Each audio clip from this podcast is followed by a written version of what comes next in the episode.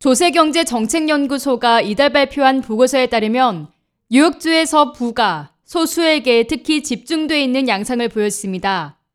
3천만 달러 이상을 보유한 뉴욕 시민들은 약 0.4%에 불과한데 이들이 소유한 총 재산은 6조 7천억 달러에 육박합니다. 이는 또한 가장 부유한 미국인들로 꼽히는 이들이 보유한 총 재산의 5분의 1에 해당하는 규모입니다. 이에 따라 현재 주정부가 걷어들이는 개인소득세 수입의 대부분이 상대적으로 적은 수의 부유층으로부터 조달되고 있는 실정입니다. 다소 진보적인 성향을 띤 이 연구소가 내놓은 결과는 다가오는 주 예산 시즌에 영향을 미칠 수 있을 것으로 보입니다. 캐시오컬 주지사 및 의원들이 잠재적인 경기 침체에 대비해 고소득자들에 대한 세금 추가 인상 여부에 관심을 두고 있기 때문입니다.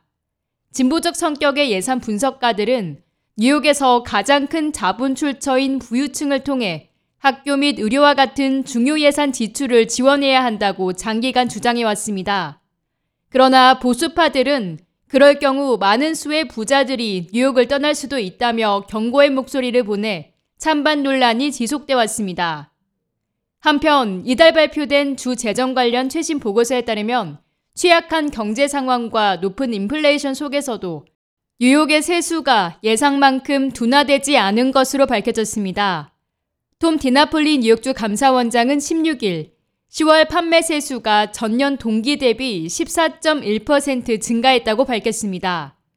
지난달 판매세 징수액은 총 17억 5천만 달러에 달해 작년보다 2억 1,700만 달러가 늘어난 것으로 집계됐습니다.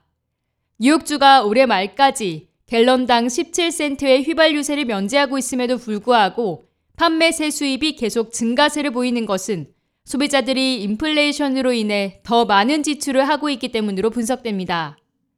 디나폴리 감사원장은 10월 판매세 징수액이 지난 5월 이후 가장 높은 전년 동월 대비 증가율을 보였다고 밝혔습니다.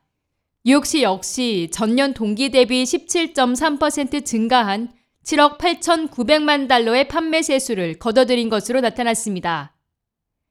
K-radio 김유리입니다.